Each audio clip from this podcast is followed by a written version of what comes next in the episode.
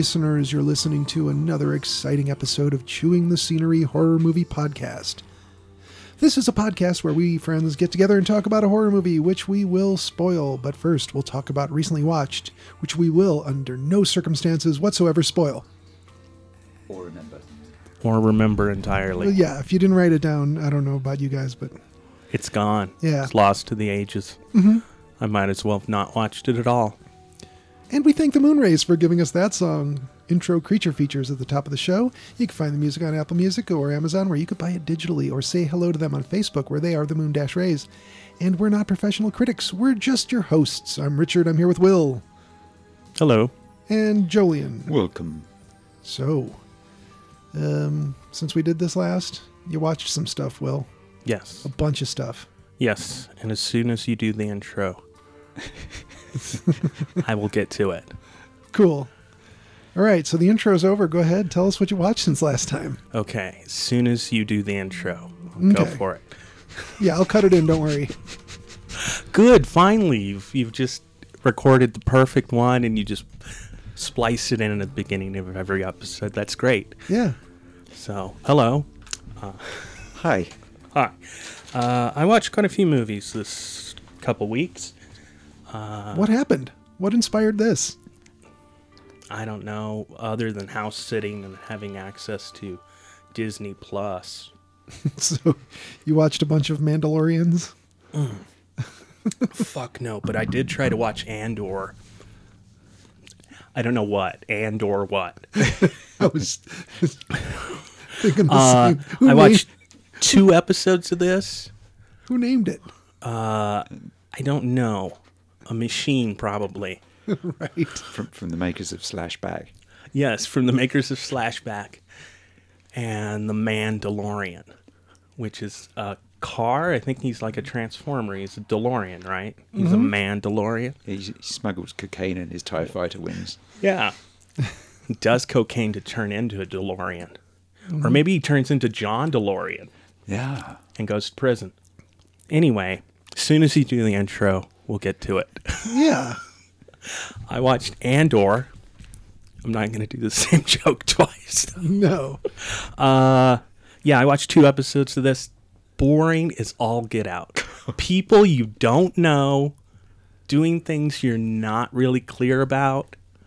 Um, yeah, the two episodes were just like maybe it builds, but I didn't find that it had enough of a hook to make me watch more and and find out who these people are.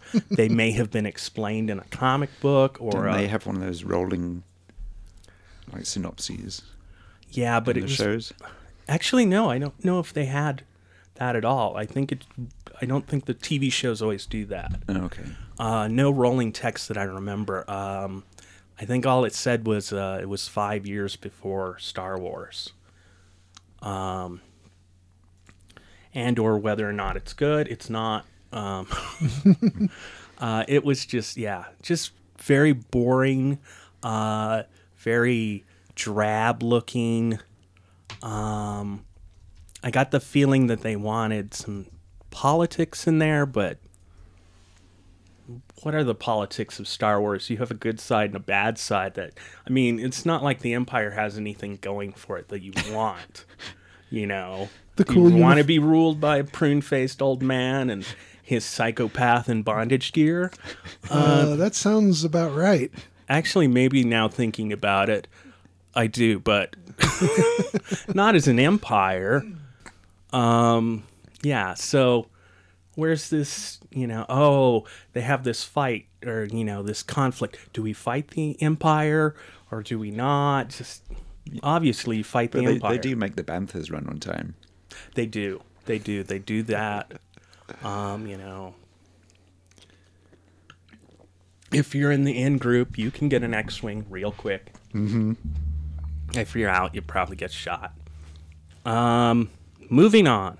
I finally watched yule log. Well past the season. And what did you Oh, think? respect. Uh, it was it was certainly different. I found that it was a little too long. I did not expect a full movie Yes. of 90 minutes or so. It could have been a short, huh? It could have been an hour and it would have been too long.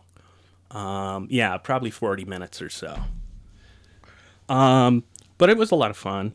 Um, I liked the little things like everybody seemed to have some sort of sinister backstory that you you never re- they never revealed all the details. Um, or what they did reveal seemed to be maybe not the whole story. Do you feel like you have an, uh, a bit of a sinister backstory? No, not really. Yeah, I feel like my backstory is, I don't know, sinister adjacent maybe, but sinister adjacent. Yeah, no, not even that. I don't think it's been pretty dull. Yeah, I don't have the time or energy for true sinister behavior. No, yeah, that's the thing. It seems like it take more work than it's worth. Yeah, You know, maybe if it's I don't know your only choice, or it's gonna make you fabulously wealthy and Or low maybe- chance of being caught. or maybe, it's your nature. Maybe you're just born sinister. probably Yeah, it's possible. like Tom Cruise. Yeah, Was he born sinister? Did they make him sinister? That is the question. yeah, it's the age-old question of nature versus nurture, isn't it? Yeah. So what else? Uh, then I let. Um, so you watched all the sinister movies. yes, both of them. Uh, I watched something called House of Darkness. This came out last year. Um, almost all these movies came out last year. Um, it looks good, and it kind of starts off interesting. It's got Justin Long in it, so he was in Barbarian. He played the the actor. Um, he's kind of the same character in this, but he's not. I mean, he's scummy, but he's not out and out uh, a villain. He's certainly not a rapist that you get, or at least they don't reveal that. But he meets some girl at the bar, and they hit it off right away, and she invites him home. And you're about five minutes into it, and you're going, "She's a vampire." Stupid. Why'd you get in the car? Obviously, she's a vampire. She's driven you out to the woods, and she has a giant house. Mm-hmm. Don't go in. But he goes in, and then they just drag it out for about 90 minutes of, yes, they're vampires. And then they finally reveal it, and you're like, hmm, yeah, okay. And then they kill him. and you're like, there's not really much there.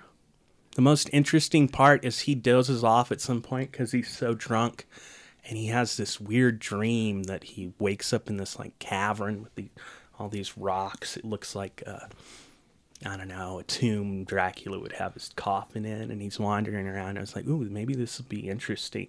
But then he he falls and breaks his ankle in a really unrealistic looking way, and and he starts screaming, and then he wakes up and he's like, oh all dream. Justin Long plays pretty good drunk, and he plays pretty good at getting drunker and drunker through the movie.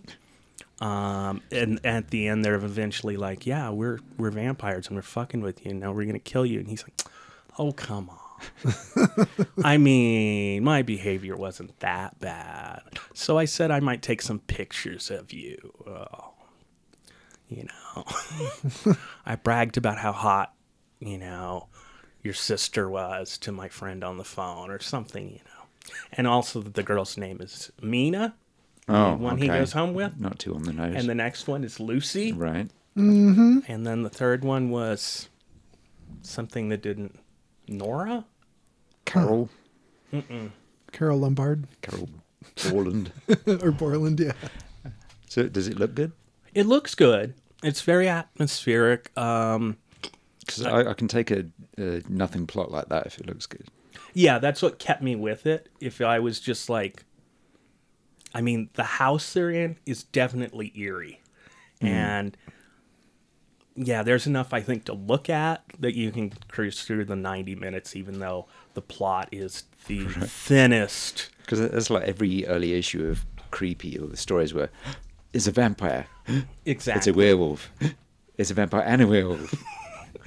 the top half's fair werewolf and the bottom half's vampire. uh, moving on. So then I let, uh, uh, I think I let uh, Tubi, YouTube, Hulu, who knows, pick the next movie. Ooh, that's always Uh, a great choice. And it was uh, actually it was one I wanted to watch. Um, Oh. I may have done these backwards, but we're gonna go with it. Uh, Gone in the Night, uh, 2022. This has Winona Ryder in it. It's kind of an interesting movie. It's a little weird. Um, she's 50, she's playing herself, kind of, or her age, basically. And she's dating a guy who you guess is in his mid 30s, mid to late 30s. He's very immature, though, Oh, and he's kind of a dude bro okay. you know, and he was in a class with her. She was a teacher, uh, well, not like a college professor, teaching like a, I think a, a horticulture class at the you know adult learning center or something. Okay. Um, maybe at community college. I don't know. Anyway, he uh, he has set up a uh, a kind of spontaneous weekend of going to a cabin and uh, spending the weekend there. It's a couple, and uh, uh, they get there, and a trope, a new trope happens. uh, there's a couple already at the Airbnb Oh, No, uh, which also happens in Yule log and something else I watched, Barbarian. Barbarian, Barbarian. and I believe something else even it came up. It was like, really? okay, yeah, Okay. Airbnb horror. Yeah. Scare B&B. Oh, oh man, that's that's. I'm the sure movie. it's out there. Yeah, It's coming if it's not. Someone's It'll be working just on it. after it's it's popular and it's fallen off and nobody wants to see that anymore. Here comes yeah. Scare B&B. That's what Tubi's for. Uh huh. Um, so they go. They they decide the the same thing. Oh, it's too far to drive back. All the hotels are closed. We have a flat tire. I'm sick. It's Uh, raining. it's raining. The werewolves are closing in. Whatever. Then gonna get in the house together and uh, they play games and they kind of hit it off and. Uh, she goes to bed. They start playing some uh, board game that's like naughty couples or something where you roll the dice and it's like kiss the person opposite of you or whatever or tell the dirtiest story that you two had or whatever and she gets some or i guess the uh the other couple is a, a young guy and a young woman and they're in their 20s and the young woman s- seems kind of bitchy, and she's definitely bitchy to uh, Winona Ryder kind of off the bat. But she also invites him in, and it's like, yeah, you'll probably be okay. Um, but anyway, Winona Ryder's had enough of the game. She gets up and goes to bed. She wakes up the next morning, and her boyfriend has run off with the young woman from the night before, and she doesn't hear anything from him. So she becomes kind of obsessed with the uh, with the idea of, of of at least getting some closure. Like he didn't say anything, he didn't call her, he didn't come get his stuff Just straight up vanished. vanished and she happens to hook up with the uh, the guy who runs the Airbnb because he she knows the woman's first name, doesn't know her last name, and he's like, I can't give you that information, blah blah blah. Anyway, he's he's an older guy. Everybody, it's it's kind of interesting. Everybody's about ten years apart from one another, and it kind of it becomes about aging and trying to recapture your youth and making mistakes in the past. You know, it, it's it's not a deep theme, but it's a theme that's there. So it's not a generation gap thing so much as it is. No, not really. It's more like oh, I regret that I I'm not still 20, or I regret you know getting old and getting set in my ways. Uh, Like I said, it's not a deep theme. It's it's been done before, but it's enough in this you know B movie to keep you going, and then it becomes this weird thing where the I'm not going to give it away. Well, Oh, okay. I'll just- he likes it. Yeah, I'll just watch the I thing. liked it enough. I wouldn't say it's great, but it's watchable. It's got some weird little moments that you're like, "What? What is that?" And uh, uh, the survivor in all this uh, ends up with a prize. Oh, okay. Yeah. There can be only one. Yeah. Uh, then I, I let it pick again because that was uh, that was a Right. good choice. Okay. Uh, and uh, You it- watched it, Highlander. it picked something called Collide 2022, and it was uh, the story synopsis is like three groups of of uh, people's lives in one night all intersect in a restaurant, this fancy upscale LA restaurant. I was like, okay, and it had uh, oh, what's that comedian's name? Um, big, kind of fat, balding white guy. Oh, you gotta you, you gotta be more specific. Jim specific. Gaffigan. Okay. It had Jim Gaffigan and uh, somebody from the Vampire Diaries. I don't know them. Cat something. I don't know her name. She played Bonnie on the show, Oh, okay. and I thought, sure, why not? It's it's like after midnight. I can't be bothered to pick something. Ooh, this was a stinker. This was this was not good. Um, right off the bat, uh, Bonnie, we'll call her, is it, you think she's waiting for a blind date maybe, but this guy shows up and they don't seem to know each other personally. So you're like, well, maybe it's a setup or something. And then she re- she breaks into this like teary story about her family and how she's attached a bomb to his chair. And if he gets up it'll blow up. So you have this bomb under the chair which is they want it to be like a hitchcockian mm-hmm. moment mm-hmm. Um, but it just it doesn't work at all. And they are so hammy and her story is so over the top. And then you cut to the there's another couple that's like a waitress um and and her boyfriend who's the uh, busboy and he's a former criminal and his brother just got out of prison and it's a bunch of hammy nonsense from a television movie.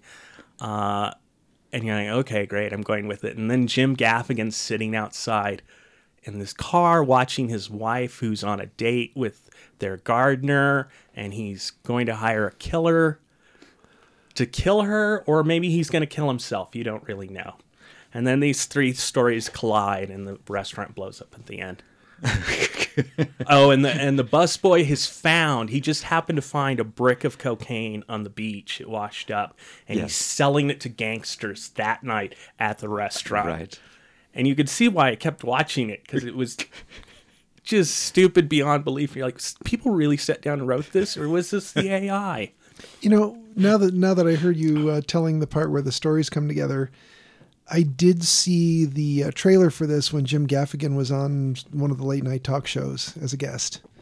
He's basically why I watched it because I was like, oh well, Jim Gaffigan's in this, and it sounds not funny. So let's see what he does. Yeah. It was oh, it was kind of uh, written up as a you know a thriller, a, you know suspense movie, not quite horror, but horror adjacent. Mm-hmm.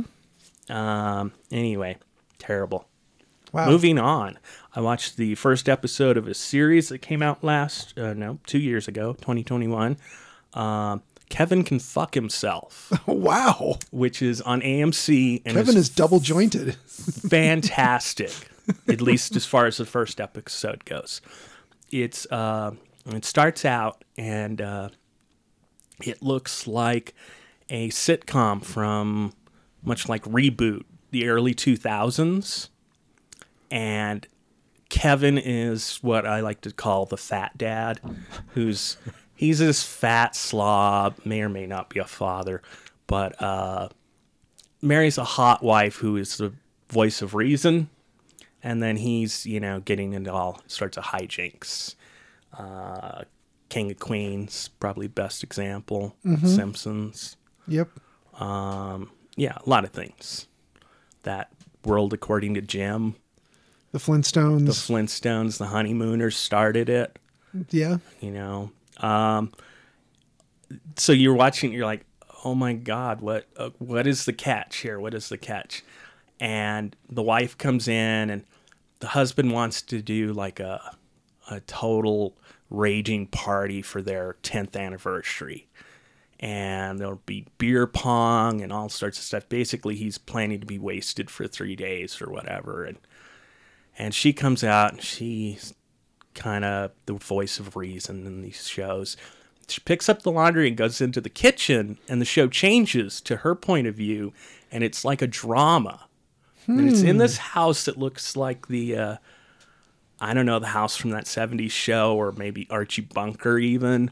Uh, you know, that house with it's got the door and the stairs and the front room there, and it leads into the kitchen. It's a very sitcom Yeah. They go into the kitchen, and it looks like a drama shot today, and she is fucking miserable with Kevin.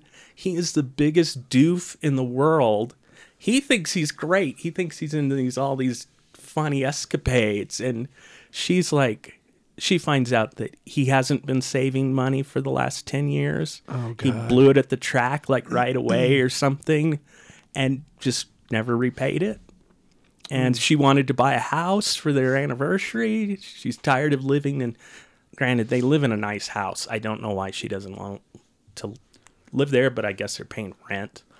And uh, yeah, her life is pretty miserable. She's working at a liquor store, and uh, I don't know. I enjoyed it quite a bit. It's pretty uh, fairly dark for comedy. This is a movie or a show? It's a show. It's Okay. a series. I don't know how many episodes. Probably eight. Um, anybody else want to go? Because I I've got a hundred thousand of these. I can just read them off if one of them sounds interesting. Speak up. I watched Destination Inner Space, 1966. Oh yes, with the uh, under underwater Yes, gill the- man thing. Mm-hmm. It's Yeah. pretty good costume for the Gilman. Yeah, I remember Um, it being very boring. Apart from that. Oh fuck! It's so boring. James Hong is in it though. yes, Um, he's probably the best actor out of all of them. yeah, one of the best movies of the year last year. Ooh, yeah, just wow. Uh, bad, bad, bad, bad. Um, actually, it's not that bad. It's just boring. Yeah. it's not. If you can sit through it, you know, it's one of those movies where they talk a lot about what they're gonna do because they don't really have the budget or the script to do anything. They have like this one room to stand in. Sometimes you get this view of a of like a window and uh, a little porthole, and, you and you'll have the actor's face in it, and you're like, "Is that someone from the outside? Is that the fishman from the outside looking in? Yes. Why is this cut in here? It's it's a little strange technique that I didn't quite understand. I, I haven't seen it. If yeah, if you hadn't seen it last week, I you feel no probably reason wouldn't- to see- No, it's not worth it. Uh, just look up the fish creature on the Yeah, he look- internet. he looks good. He looks good. I enjoyed that. Uh, and I watched something called The Menu. Um, uh, I watched Avenue Five season two. Uh, Avenue Five is a is a satire by the people who did Vice Okay. and um, like the Veep. That was a show. Veep, not Vice President. Veep with Okay. Dreyfus. yeah. Um. Anyway, I like it. They're they're stuck in space. They've been knocked off course. They're a big cruise ship, basically in space. Love boat. Yeah, in space. And Hugh Laurie plays the captain. He's not the real captain. They just hired him because he does a good American accent. He walks around, looks like a captain. His real voice is his British accent. I don't know if it's the actual British accent, but you know, he's very like timid and broken man who just hates his life, but he's an actor, so not a real ship captain. That's the main important thing. they're knocked off course, and at first it's just eight months, but then because they keep trying to get back on course, they keep knocking themselves further and further off course, and there's a bunch of characters on board. They're all crazy as can be, you know, mainly because in the second season. They've been out there for uh, seven months, and they're they're all excited because they only have four more weeks, but they don't know that they've been knocked off course by three years, and they're running out of food, and everybody's eating eels because that's the only thing they can breed. So they have some fake British restaurant that's all eels. and uh, it's it's pretty good. I I enjoy it a lot. Uh, then one night, really late, I watched a Giallo. Really late, being like I couldn't sleep. It's two in the morning. Um, this would be a good time to watch something that may or may not make any sense. And I picked uh, the girl in room two A. It's on. Um, it looks like Shudder has a lot of Yeah, they've got a Giallo bunch of now. Giallo, yeah. Um, this is, I'm sure, redone by uh, Vinegar Syndrome. I think Mm, it some- looked great. yeah. Uh, it had a cult in it, and uh, you see this girl be dr- drug out by these people and thrown in a car. You see they're cult members, and then it just kind of goes from there. Uh, the star is this uh, young lady who's fresh out of prison for something she didn't do. Um, it gets real fuzzy, mainly because it was two or three in the morning. I may have fallen asleep or not. I don't know what the motive was. There's a killer in a mask, though, um, dressed kind of like an executioner with a cape. Um, it seems very Italian when you see it. You're like, this could be a comic book character, a Fumetti character, you know, like The Killing or something. Uh, and uh, I won't spoil it, but there's a there's a very obviously like that's when they reveal the killer. It's very obvious like that's clearly not the person who was portraying the killer in the rest of the movie. Hmm. You know, this Right, person would have been right. a foot shorter and is you know easily sixty pounds lighter and Yeah. yeah. Damn. You're like, okay, I'll buy that. And she, he was driven mad because, I don't know, something psychosexual, probably. Probably. If it's good, Take a wild it's worth its its time. It will be psychosexual. um, then I watched a bunch of other uh, Disney Plus crap. We'll go through these quickly. I watched Wakanda Forever. Mm-hmm. Um, it's three hours long, but it, it was worth it. Namor is great, even if he has the stupidest explanation for his name in this movie. I don't know if it's comic accurate. I've not read Namor in a long time. Don't know what he's up to. Um, it looks great. Uh, there's a few scenes where it's all CGI and it looks like a video game. I mean, people say that all the time, but this really, I felt like I was watching people play a video game at one point. Especially when Namor has to eat mushrooms to keep going. yes, that, and he kept getting these coins. Yeah. Sometimes he grew bigger and got a raccoon tail. Absurd accent. Yeah. it was offensive, borderline offensive. Um, no, he is uh, Aztec or Mayan. I guess he's Mayan in this.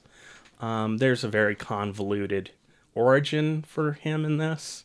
Um, he's pretty great. I wish it, the whole movie was about him. Okay. And they've they've hinted that there we won't see Namor for a while, but he's super strong in this, and really powerful. You have to imagine he's going to show up at some point. Once we've kind of forgotten about him, I think he's a secret card they're Well, he'll holding be back. back in the Fantastic Four, isn't he? I hope so. I hope he shows up in the Fantastic Four and actually makes off with Sue. Um, I watched Doctor Strange 2. Yes. Um, as you said, About that script. Oh, uh, for one, Wakanda Forever, it was three hours. I think if you had cut it to two, it could be a really tight movie. They they throw way too many characters in, and everybody that we already knew from the last film gets a little bit of a storyline, and then all these new characters. Um, Julia Louis Dreyfus is in it. Well, she she pops up in Wakanda Forever, and you're like, wow, okay. She's now the uh, leader of Shield, I guess, or Oh, yeah, the CIA, in- or whatever they're supposed to be. or one of the recent ones, yeah. Yeah. Um, she and Martin Freeman, um, they they're in a different movie. At one point, she's now a head the head of the CIA or whatever, and he's an agent, and they're they're now divorced.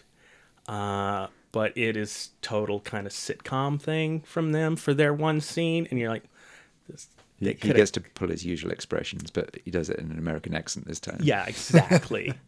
um, yeah, less said about that, the better. Um, Doctor Strange 2, oh my god.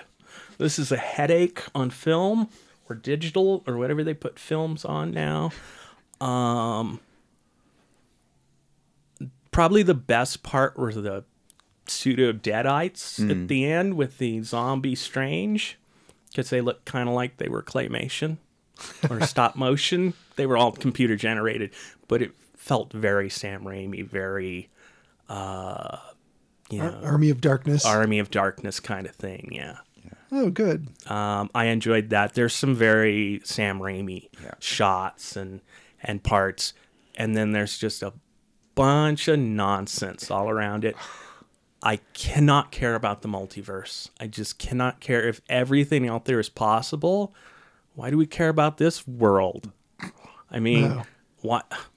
Oh no, Spider-Man got killed. You'll just bring two others over from another universe. Spider Man's. Spider-Man's, Batman's. I know that's a different universe, but ah. why? It doesn't have to be. It's the multiverse. We can have Batman in the Marvel universe. Why not? Sure. Everything's possible.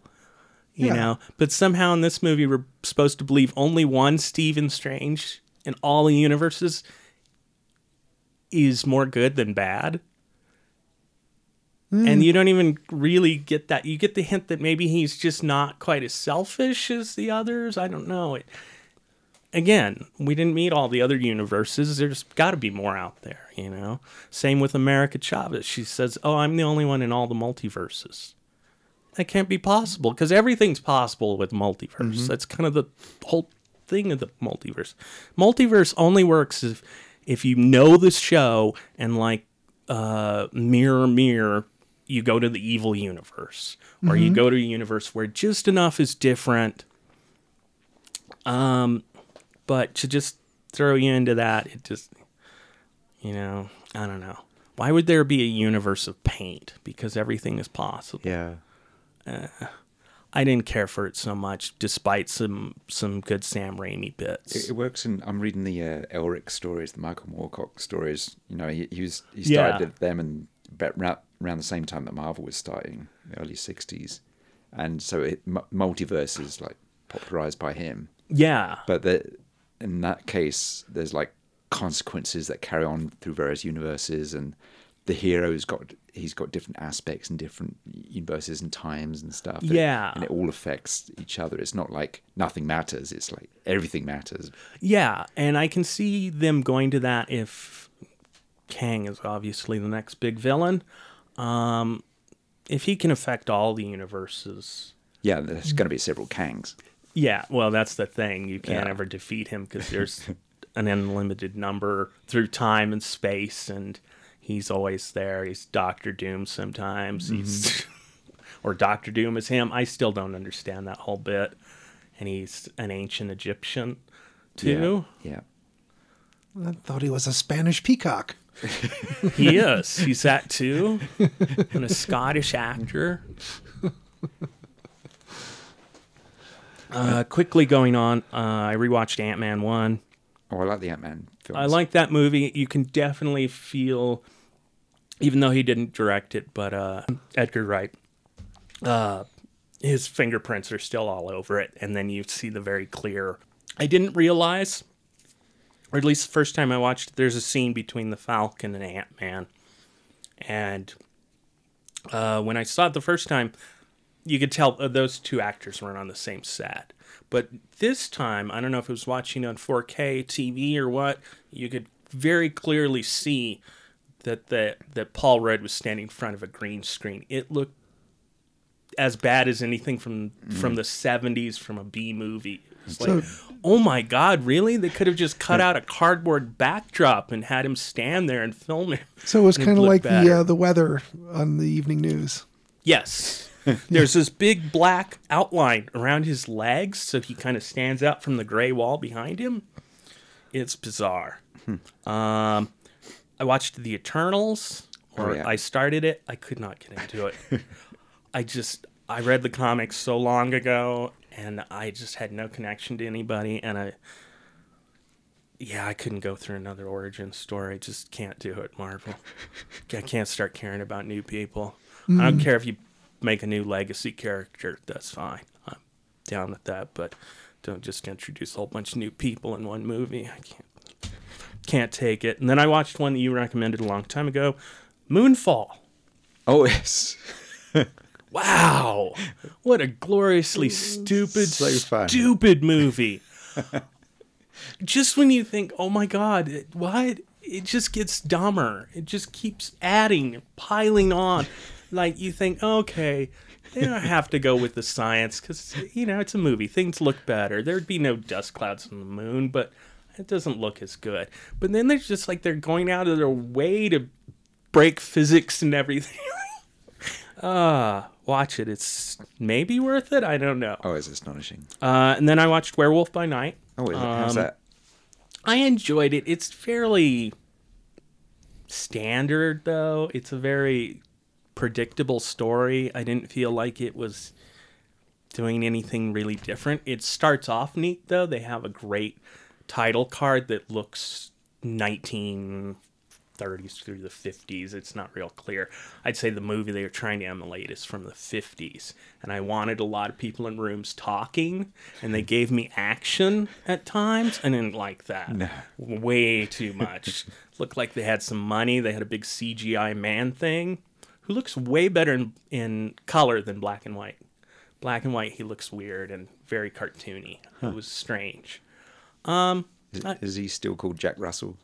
No, he is called Ted in this. Oh, Um, yeah, and he, he he's man thing. He's he's great. I, I mean the the werewolf guy. He's, Oh, he's uh, Jack Russell in the comics. he is Jack. I don't know that he mentions the last name. Oh, okay. And he goes. It starts off. He is at a party for monster hunters, uh, because Ulysses Bloodstone has died, and his magic monster killing rock is up for grabs. And uh, Man Thing has been captured, and he's been put in a big maze to be the the monster they have to fight Uh, and Jack's there to break him out because they're family, friends. It's not really clear. Um, both Midnight Suns. yeah. So I mean, it's kind of fun. The werewolf looks kind of neat. Well, Uh, that's cool. If you like werewolves, Yeah, I want to see it. yeah. Um, and then finally, I watched something that the internet broke itself over and went just shit the bed, went mad. Velma. Oh, Oh, we, we made about sixty seconds of that. actually it's not bad i don't think it's terrible but uh it's i don't know what people are going nuts about uh it's about the level of say a south park or uh what was that danger brothers okay. um, it's an adult cartoon. It's not as clever as Harley Quinn, which I like a lot more. Mm-hmm. Um, feels like they they really lean into the adult cartoon. We'll make this a dirty comic book, basically. This is, eh. I feel like at times they they uh, I don't know if they're necessarily holding back, but some of the writings it's not as sharp. It's not as funny but it is definitely not worth going nuts for or over. I don't know why People can't just dismiss it. anyone cares. It's not that big. I actually kind of like it. I think uh, it's it's great that Velma is smart, but oh my god, she's a terrible person.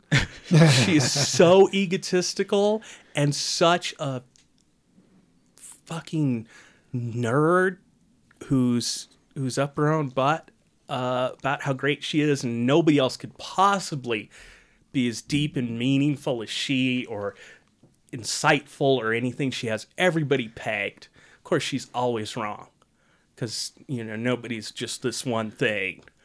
Um, so I don't know. Uh, is it because there's no Scooby Doo in it? Probably. Probably. Is it because Shaggy is the exact opposite of what he was in the cartoon, and now he's this black guy you think, oh, TV, will, he'll be the cool guy. He's bigger nerd than Velma, not cool at all. Very, very not into drugs, and wants you to know it to the point of being one of those people who just that's their personality instead of being someone who's you know stoner and that's their personality. He is a I'm straight edge kind of guy. Um, Fred is still the rich guy, but he is so pampered. He's ridiculous. And Daphne is the popular girl who used to be best friends with Velma. Um,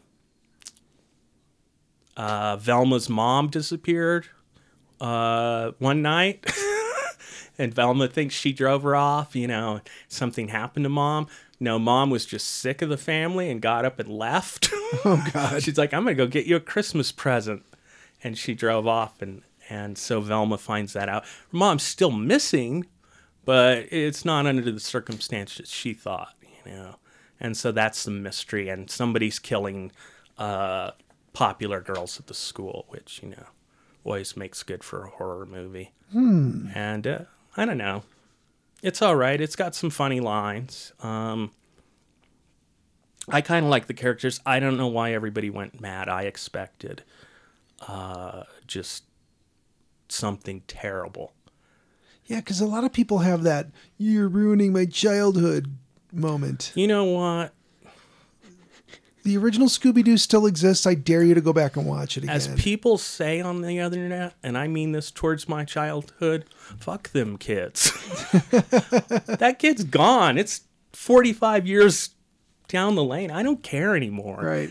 You get me to laugh a couple times. It's not atrocious. It looks good. The first joke is a couple of cockroaches having sex. Oh God. And you're like, okay, that's no worse than anything else. But to hear people on the internet talk about it, you thought the the thing was just like I don't know, nonstop, whatever is gratuitous now. Um, I don't know what people find offensive other than Velma, and I don't know why. Is it because Velma's an Indian? I don't know. This, I don't get it. Yeah, I haven't. I haven't uh, set Is eyes on this at uh, all. Daphne has two moms? Maybe And they play just really stupid cops. it's too woke. I fear that's the thing, and they don't know what that means.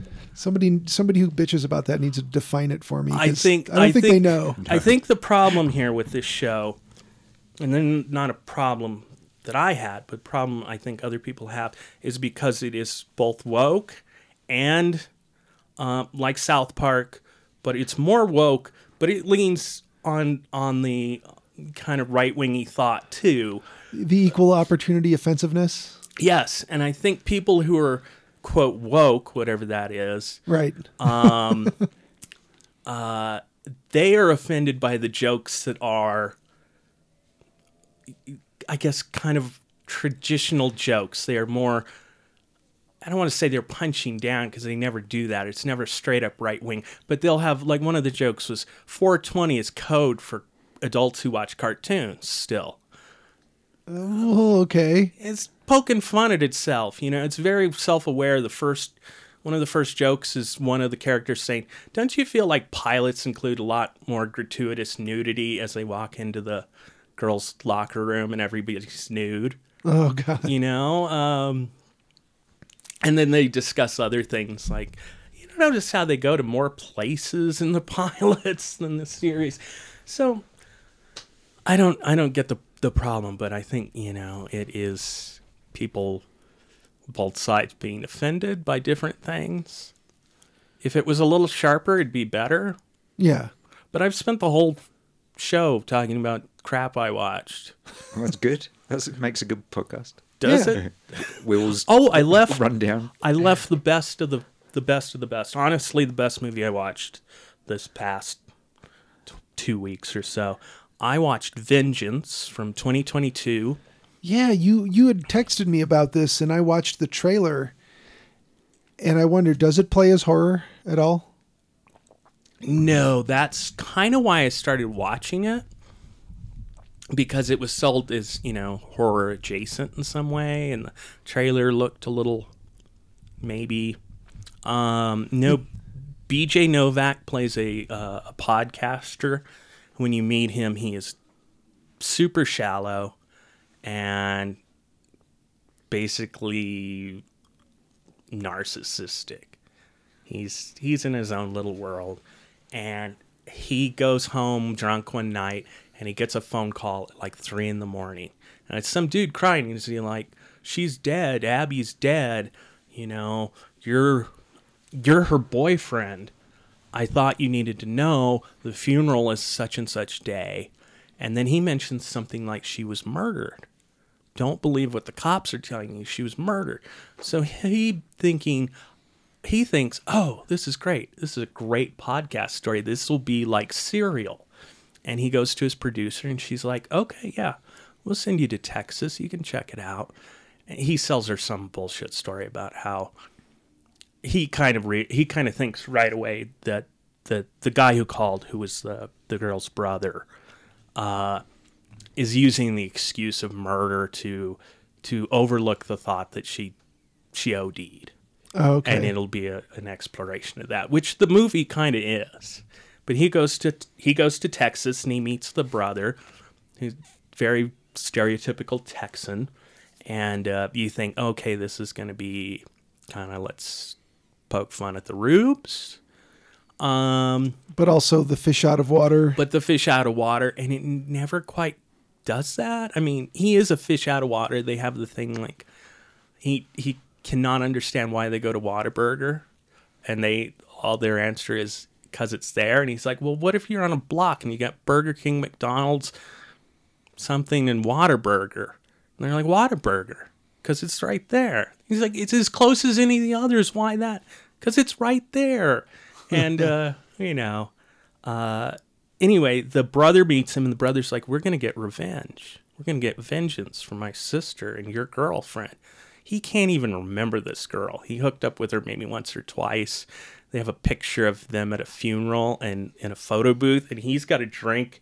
He's drinking something, and she's got her her head turned, so they don't look like a happy couple at all. And there's little things like that, but ended up being really smart and well written, not necessarily a believable thing because everybody has a perfect thing to say at some point. Uh, but the, everybody's a lot smarter than they appear, or what you would think you would get from this type of fish out of water uh, movie. Um, yeah, it did not turn out to what to be what I expected going into it. It was not a suspense. It was not a, like a comedy. I mean, there are funny parts, uh, but there's actually something behind this movie. I think. I don't know. I really enjoyed it. I I recommend it. It's uh, is it on Shudder? I don't remember. Uh, I think it's on Prime. It's on Prime. Yeah, because I I was able to watch uh, the trailer for it. It was intriguing and looked funny, so I added it to my watch list. yeah, that's the one I would recommend. Cool.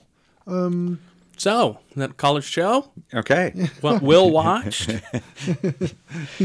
Ladies and gentlemen, you're listening to What Will Watch. you watched uh, Teen Titans Go to the Movies? Oh yes, yes. I watched Teen Titans Go to the Movies based on your recommendation. Well, uh, that that bit where they go back to the origins. That was good. I I enjoyed it. It was a kids cartoon, but I enjoyed it. Yeah, they it's had funny. some some good jokes. Uh, some jokes that were clearly written for for ten year olds, which are good. Lo- lot Catchy of jokes songs. written to amuse themselves. Yes, a lot of jokes. Like any good cartoon that was written for kids by adults who are like, parents are gonna have to watch this like twenty times I couldn't believe how sick some of that stuff was when they go back to origins. Yeah, I liked. Uh, whatever little Bruce Wayne says something like, "Can we walk down Crime Alley?" to his dad. There's like a safe one and then Crime Alley. Yeah, so uh, yeah, uh, you're probably not going to watch it, but they they uh, they go back to the origin stories of the various superheroes so that they can stop them from becoming superheroes Oh, in order for themselves to become the big team on the block. Um, so they go back to Batman's one and they say, "No, go down this alley," and it's like nice alley and everything's like lovely. Yeah. And then when they figure out that that timeline is really messed up, they go back again and they go, "No, crime alley." Yeah. Oh, that's great. Was um, Teen Titans that that character design was all by uh, Tim something, wasn't it? No, no, it's not Who am I uh, thinking Bruce of? Tim. Okay. It's uh it's a different style. It's very uh, what do they call that style? CalArts, okay. I believe is the the term for that. Um Adventure Time kind of Yeah. um okay. current Cartoon Network kind of big heads, heavy outline. Okay. uh, on the on the outside of the character. Um, very flat, cartoony. Yeah. it You recognize it Yeah. when you see I'm, it I'm sure I will. So because Jolene, it's everywhere. Jolene, what have you watched? All right, continuing on. I have Yeah. 15 more movies Excellent. I watched. go for it. no, I don't. Oh, okay. Uh, well, I watched a um, bunch of winners. Uh, Alien Terror, aka The Incredible Invasion, made in 1968, released 1971. There's a good sign. That's a good sign. Uh, this is one of the four uh, movies that Boris Karloff made for uh, with an, with a Mexican studio, oh, okay. where he just stayed in Los Angeles, and uh, Jack Hill filmed, you know, Boris Karloff messing around in a laboratory uh huh. or whatever, and then they cut him into some Mexican film. Um, Seen some of those, or at least one of those. Yeah. Um, so uh, his co-stars are a Mexican pop star named uh, Enrique Guzman, uh, a German actor named Christa Linde, a Costa Rican actor named uh, Yerye Beirute, who died on Christmas Day 1972. Ooh, That must have been a fun one for his family. yeah. Uh, Karloff is experimenting with radium in his laboratory and shoots a beam through the roof, which catches the attention of an alien in an Art Deco flying saucer, Ooh. who then appears in a crypt where Jack the Ripper's cousin is picking up a prostitute. That covers like the first five minutes. Wow. Just pack the story in. Yeah, I wish it stayed that nuts for the rest of it, but um, You can't sustain yeah, that. it does not. Um, uh, the People Who Own the Dark, 1975. This is uh, directed by León Klimovsky, who worked with uh, Jacinto Molina quite a few times. Um, I went into this completely blind. Um, starts out like an espionage political thriller with various people on the move around Europe. Uh, then uh, they turn up at a familiar looking mansion because I've seen this house in several Spanish horror movies, uh, along with a selection of prostitutes for a Sadian orgy. So they they literally say that they're paying tribute to Marquis de Sade. You think, oh, okay, this is turning into a Jess Franco movie. Yeah. Uh, so they're sitting at a table in the cellar uh, when the power goes out, and they figure out that there's been a nuclear strike and everyone outside is blinded. Ah. Okay. So, All right, we're taking, Where are we going now? down that hairpin. Um, so, uh, so they, the, so they're in this like mansion on the top of the hill. So they go down into the village the next day. The countryside is completely unaffected. Yeah, of course. there's like this is like uh, a kid's idea of a nuclear catastrophe movie 1975 right so they go down into the village um, to pick up supplies and all the villagers are like uh, milling around in the church and um, uh, so the the uh, the orgy people just pick up uh, load up on the food but then they start uh, messing up and getting too tangled up with the uh, villagers and uh, gunfire breaks out uh, one of the villagers happens to be this guy who is already blind so he he kind of leads them and uh, so the all the blind people become like the menacing throng who uh, besiege Okay. the mansion Didn't think that was going to go that way. You, you didn't see the blind leading Yeah, the blind? well, that I could, but I thought, you know, it would be more like, oh, it's terrible. These poor blind people. What do we do with them all? Right. Not they're going to No. turn into the th- throng. Yeah, there's there's no mercy. Um, uh, one of the uh, one of the survivors is um, played by Paul Naschy himself, and he's playing this like horrible man for a change. He's usually the sympathetic kind of Lon Chaney Jr. character, but in this one, he's horrible. He's really good. Oh, nice. I really enjoyed watching him in this. Um, I watched uh, Service Deluxe, which is the f- feature debut of Vincent Price, Oh wow. Oh, wow. 1938. So he was a star on Broadway by this time. Uh, he plays this coddled inventor who comes to New York to sell his tractor, and uh, mistaken identities and romantic triangles ensue Oh, okay. with Constance Bennett. Uh, I didn't find it funny, uh, but it is so weird. Uh, Vincent Price playing like this uh, this handsome guy from the country that all these New York women are fawning over, and and not a creepy dude. no, no, he's just like this, this sweet guy who gets mixed up in all this stuff. Um, the Thrill Killers from 1964, Ray Dennis Steckler. Oh, Don't my know God. this one at all. Ray Dennis Steckler. Yeah, director of The Incredibly Strange Creatures Who Stopped Living and Became Mixed Up Zombies. Uh huh. Huh. Watch that one. Wow. Uh, or watch. Uh, oh no, I did he do Ratfink or Rat Pfink a Boo Boo. yes. Uh, so this is another film which starts off in one way and zigs and zags. You've got uh, Joe Saxon, played by Joe Bardo, who is this struggling wannabe actor in Hollywood. Uh, and there's this narration talking about how he's um, living in non-reality because it's following him while he's like wandering up and down some, um, you know, the, the Hollywood stars and Oh, okay. walking past Grauman's and stuff like that. So he, he's a struggling actor. And he, he's he's blowing his money. He hasn't got on parties to uh, chat out producers and so on. To the dismay of his wife Liz, who's played by Liz Renay, who you all all be familiar with from uh, Blackenstein and Desperate Living. Oh, okay, yeah. Yep. Um, so these these are the Hollywood parties where people ride a motorbike into the living room, then take flying jump into the swimming pool.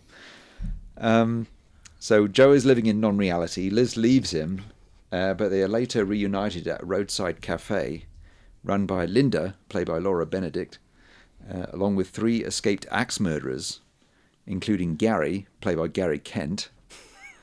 Gary Kent uh, was a stuntman who was the inspiration for the stuntman in um, Once Upon a Time in Hollywood. Oh, Um, and then, in addition to these escaped axe murderers, you have a gun-toting psycho turns up. He's named Mad Dog Click, and he's played by Cash Flagg, aka Ray Dennis Steckler. yes. Um, Linda eventually becomes Miss Transylvania. Um, Huh? Yes.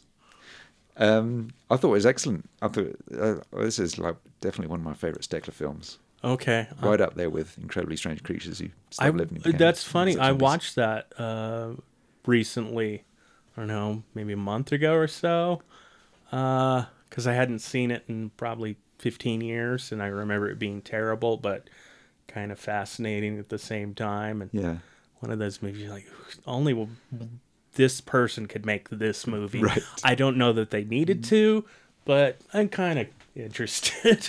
Yeah, it's one of those like low budget maniac films in the like mid early to mid 60s Uh-huh. which are like ahead of it, their time by yeah. a few years where you have like these these lunatics killing people and um yeah it, it, is, it was more like of a random violence uh, thing that wouldn't click in Hollywood until like, Yeah. the late 60s um, like the, the sadist yeah. um, so uh, we've been w- working our way through the uh, Zatoichi series. Mm-hmm. The Blind Swordsman. Yes, we've watched the first ten.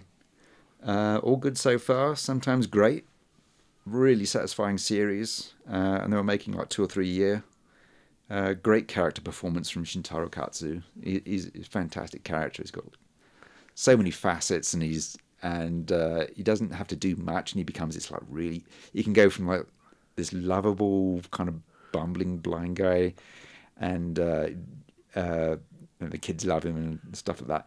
And then he can, on a dime, he- he's like this complete badass and yeah. Uh, quite frightening. Um, yeah, Oh, those movies are pretty good. yeah, it's really good. His like his brother's in a few of them. Um, lots of great character actors in this. Uh, Kenji Misumi does. Uh, he directs six of these. Um, yeah, really good series. And Um, last one. Watched um, Space Monster Wang Ma Gui Don't know that one. from 1967. Very excited about seeing this one.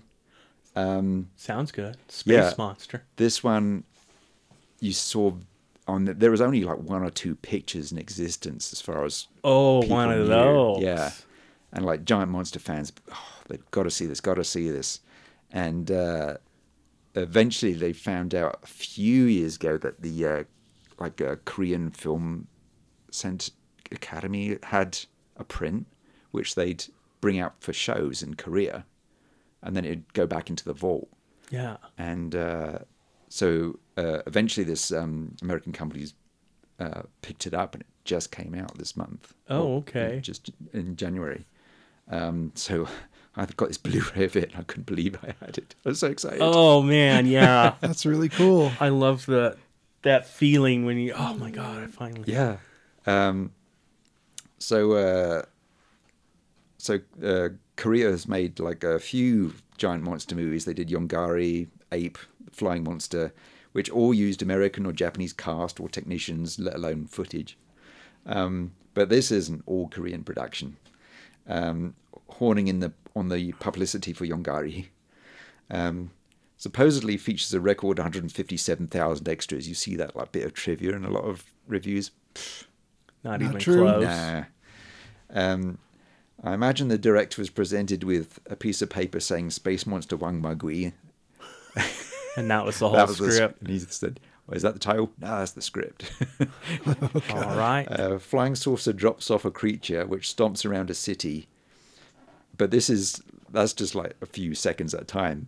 There's like uh, a wedding planning. There's a comedy duo gambling. There's a homeless boy named Squirrel. There's another comedian who really needs to poop. oh.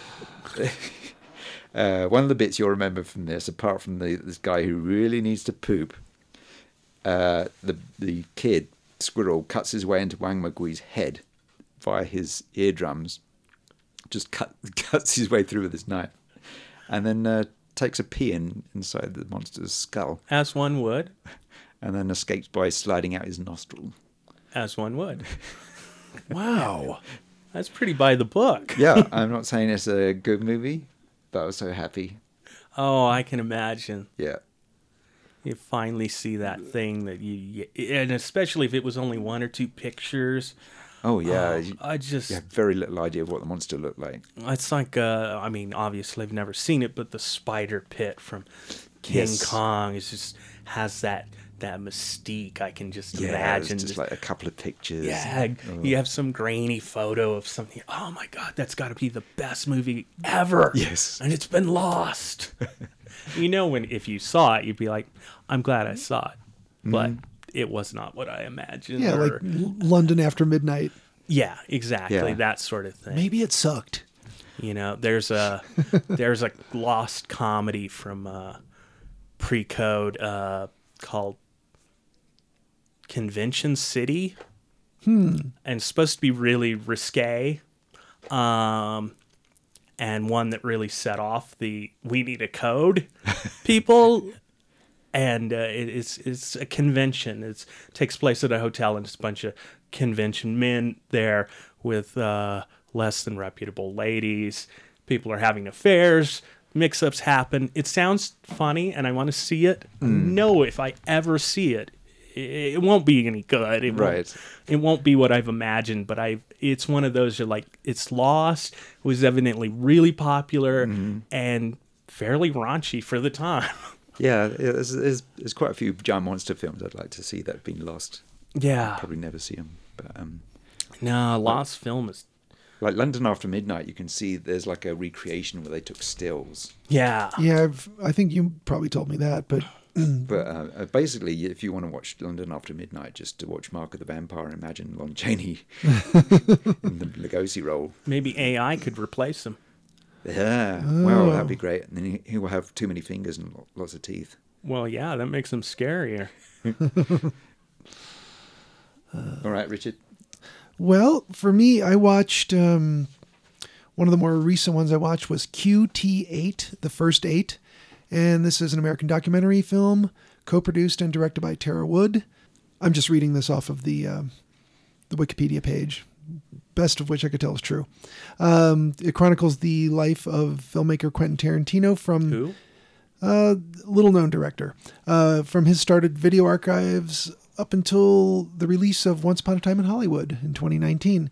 So you get through um, a lot of uh, scenes that they show, a lot of interviews with the actors. Uh, you, you get kind of the story of what it's like to work with Tarantino, uh, what seemed to be driving him, and uh, Frenetic. yeah.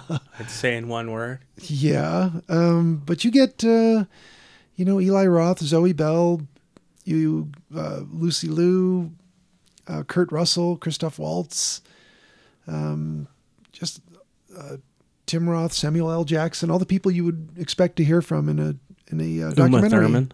Uma Thurman. yes. Really? no, uh, I think Shit. they talk about her. I don't know if, if they interviewed her or not. Probably not. They are. Yeah, because that I think the whole um, Harvey Weinstein almost killed thing. her. No, he shot a shot for uh, Kill Bill when she was in the car, and she he told her they were like wrapping up shooting. She's like, "Oh, let's just do the shooting," and she did it herself, and she wrecked and fucked up her back. And Oh. that's why Uma Thurman and Quentin Tarantino, although I've heard recently they've made up, uh, had a falling out. oh, I had not heard that. You can see the, the he used the footage too in the Oh, movie. the accident footage. Mhm, You get to see brief bits. She was supposed to go around the corner and she just slid right off the road and hit a tree. In that little spider or whatever she was in in the second half of the film or second part of the Yeah. film.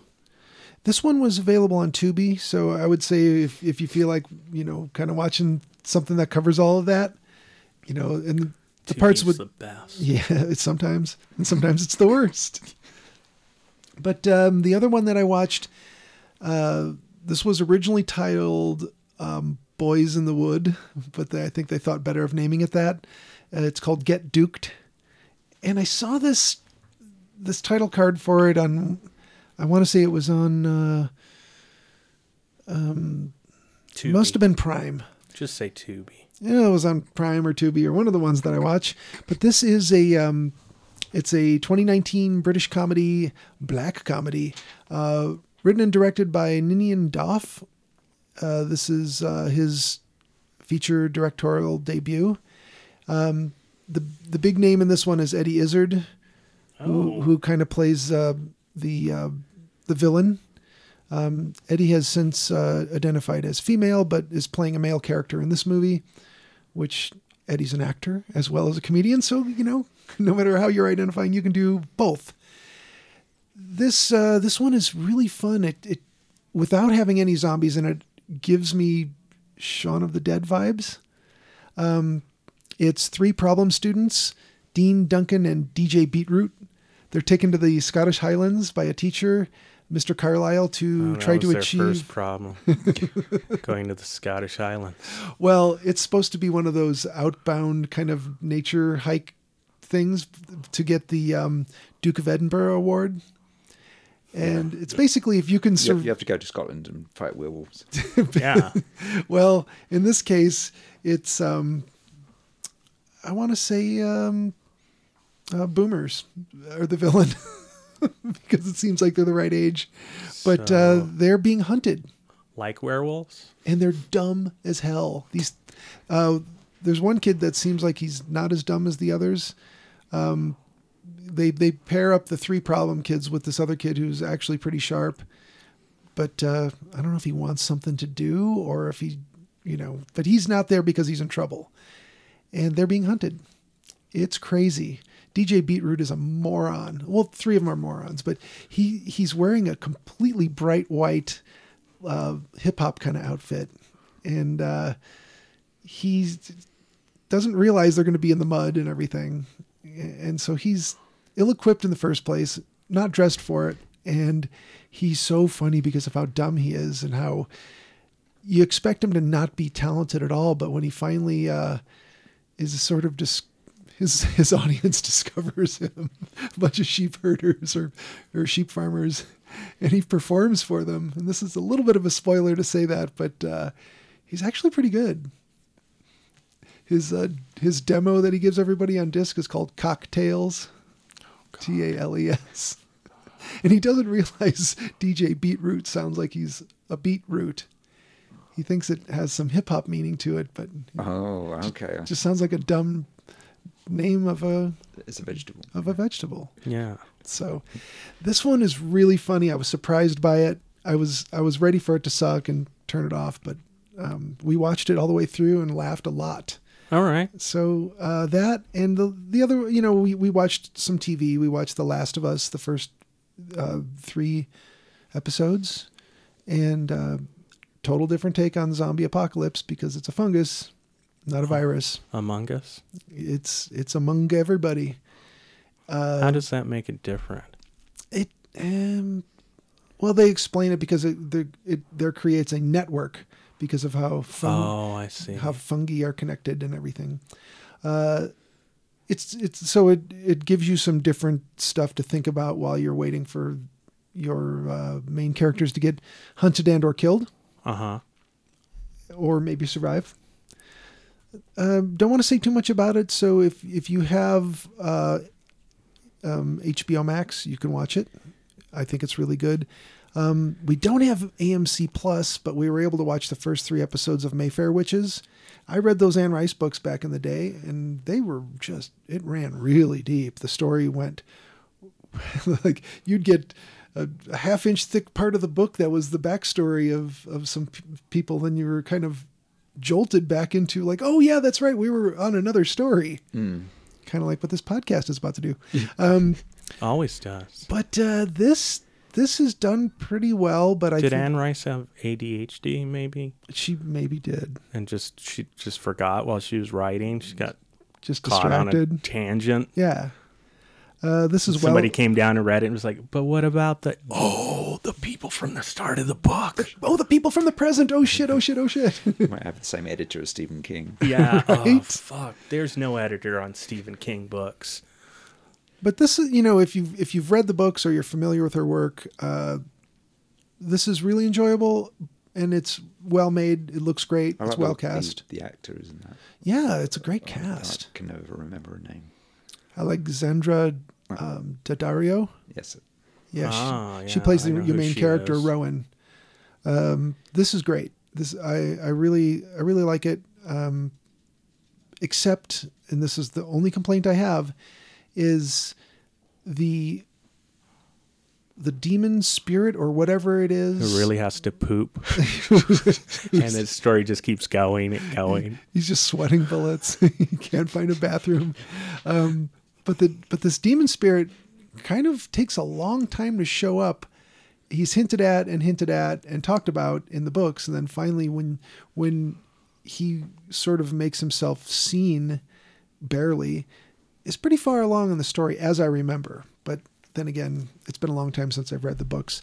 They kind of just put that that character who turns out to be lasher they put him out in front of you pretty early in the series and that's okay i'm not going to complain about it because they have to tell you a story on television versus in a a, a book that's i don't know thousand pages it was hundreds and hundreds of pages i don't remember and went on and on about the wallpaper, and you're thinking like, talk about the vampires, bitch. yeah i don't want I didn't come here for wallpaper. I don't care if it's gilded. but uh, yeah, I also watched um, about an hour of In Search of Darkness Part Three. This is the thing that's on Shudder. That's like, oh, you think, oh, that's great. I'm just watching this thing, and I'm watching this thing. You don't look at the runtime on it, and it's like three and a half, four hours long. The first two installments, and this is Part Three, which is only 20 minutes long. Is They that- should have paced it better. Is that thing about 80s? Yeah, horror? yeah, 80s horror, and a lot of interviews, a lot of uh, clips. It's great. Um, I can't add much. I can't add much to um my description of it. You could just watch the trailer or read the description of So it. if if someone was familiar with 80s horror movies, would it be worth watching? Yes, You learn much.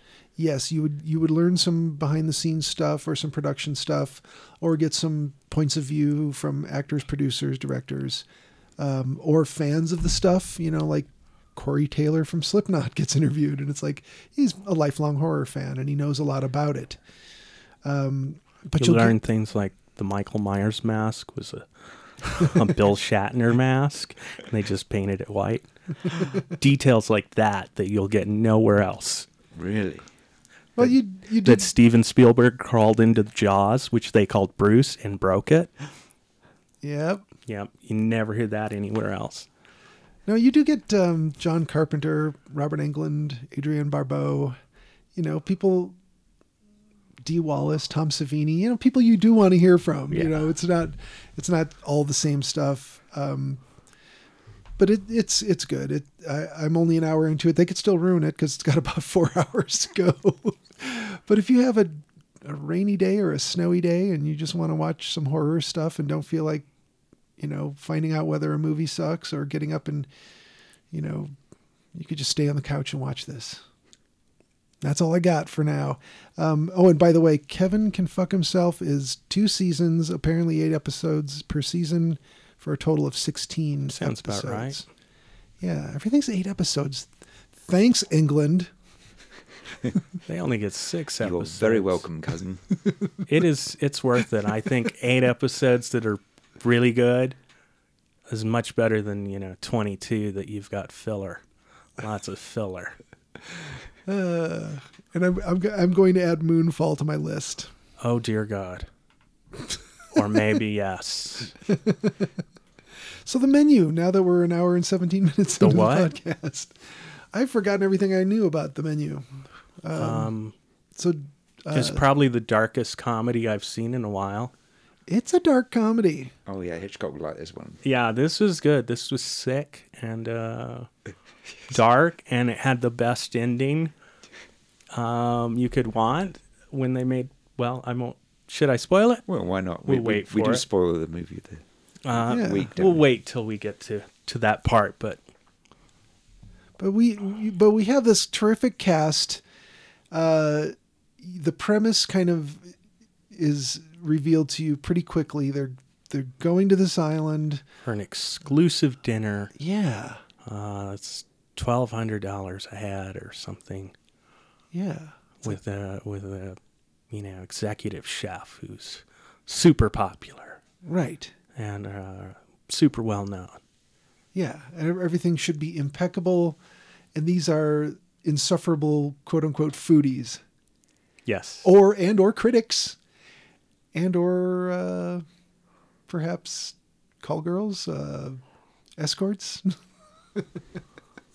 one anyway so that um who watched this first which one of you watched it first I, well, this is my choice. And Yeah. I recommended He watched it. and then you watched it last and time. Then I watched it. yeah uh, so Jolien, did you rewatch it since? No, So what were your what were your thoughts on your initial viewing? uh, I admired the editing very much. Yeah. It's brilliant. Um, but yeah, it's a really good script. It's like um, I think the writers work for The Onion and late night shows. Oh, okay. Yeah, one of the producers I saw was um, Adam McKay. Oh, okay. Yeah. who's worked with SNL a bunch, and um, uh, Will Ferrell was one of the producers on this. So that they were, Oh, there's lots of comedians in this. Yeah. in the Yeah. cast as well. yeah, How long did it take you to recognize Judith Light Judith Light. Which one? was, from Who's the Boss? oh, um, yeah, that, uh, It took me quite a while. yeah, yeah. It it was most of the movie before I was like, why do I know this woman? Uh huh. Mm-hmm. Yeah, Samantha. Yeah, I really like this cast. uh, As I mentioned like last time, um, I uh, Ralph Fiennes is really good, Yeah. but I kept imagining what Vincent Price would do. Oh yes. That's a good point. yeah. I mean, he- he'd really make it. He'd, probably put the camp campiness over the top, but I, I remember him as a in like especially Theatre of Blood, where at one point he um he's doing the uh, Titus Andronicus killing Uh-huh. because he's killing uh, Theatre of Blood is great. It, he's he's like taking revenge on theatre critics, so it's got that similarity, mm-hmm. and he's knocking them off according to the murders in Shakespeare plays. Oh, okay. So at one point he's doing Titus Andronicus, but he's dressed as this modern day chef, complete with the like the Puffy the- the hat. puffy hat, and and uh, you know in in the in the play, uh, one of the characters gets served his own children, and uh, that's kind of kind of what happens in the movie, but it's it's it's kind of it's still really ghastly, but it's funny. It's a great movie. It's it, it's him and Diana Rigg knocking off all these these critics. Oh, And- nice. And, all the critics are played by like well-known British actors. And The reason I know the uh, the thing you didn't want to just say is because uh, there was somebody we worked with at the art supply store who was like, "Hey, do you know the Vincent Price movie where he feeds such and such to such and such?" Uh-huh. And I was like, "I don't know that one. Let me go get Jolien because they didn't know that you would know, and I knew you would know, and you immediately had the oh, I love that movie. Have you seen it? No, Oh, you've got to see it. Yeah, we'll Okay. to watch good. that. Yeah, I'll bring that next time. cool. Really, So- really funny. so the the cast was immediately impressive um in the editing so were you waiting for it to just go awry did or were you actually believing it was going to be this good Um, it seemed to be pretty in control of itself. There's setting up various things. There's various uh, clues to what was going on. Yeah, nobody stopped and info dumped. You know, I'm a 27 year old rich guy who admires chefs, Yeah, you know, or anything. it doesn't quite spell it out. No, no, no. But, it leaves uh, enough. it unfolds it naturally like a movie should do Yeah, and there's like references to mythology and uh, so on. It's like, oh, okay, okay. Um, but uh, yeah, I thought it was really smart and interesting and well done. Yeah. Um, so uh, I, I felt anxious throughout. Yeah. Uh, you know, it was funny, but I felt anxious the whole way through. Uh, one thing uh, reminded me of I've only had one bad experience at a restaurant from like snobbery, Oh, okay. and it reminded me of that. And it was like, ugh. wanted to get over that. who, who was the snobbery coming from Uh, this was a, a. I was taken to this restaurant in Chicago, and it was a, a Rick Bayless restaurant, and there was three of us, and they sat us down at this tiny table, and they gave us these enormous wine glasses with not much wine in, and then the so the staff was hovering, and then uh, I was gesticulating, telling a story, knocked over a glass. oh no We, know, we'd, we'd been there like five minutes, and uh, oh, so really embarrassed. So that was bad enough. Yeah. But then uh, the the woman who like brought us there said, "Oh, could we get another glass?" And he said, uh, "No, I think Sir's had enough." Oh. wow you'd literally been there five minutes Yeah, I barely touched it. So yeah, all right, hell with you. Yeah, so Yeah. You, so you got these uh, these uh, um, nightstands from IKEA for tables, Yeah, there's these wobbly little metal.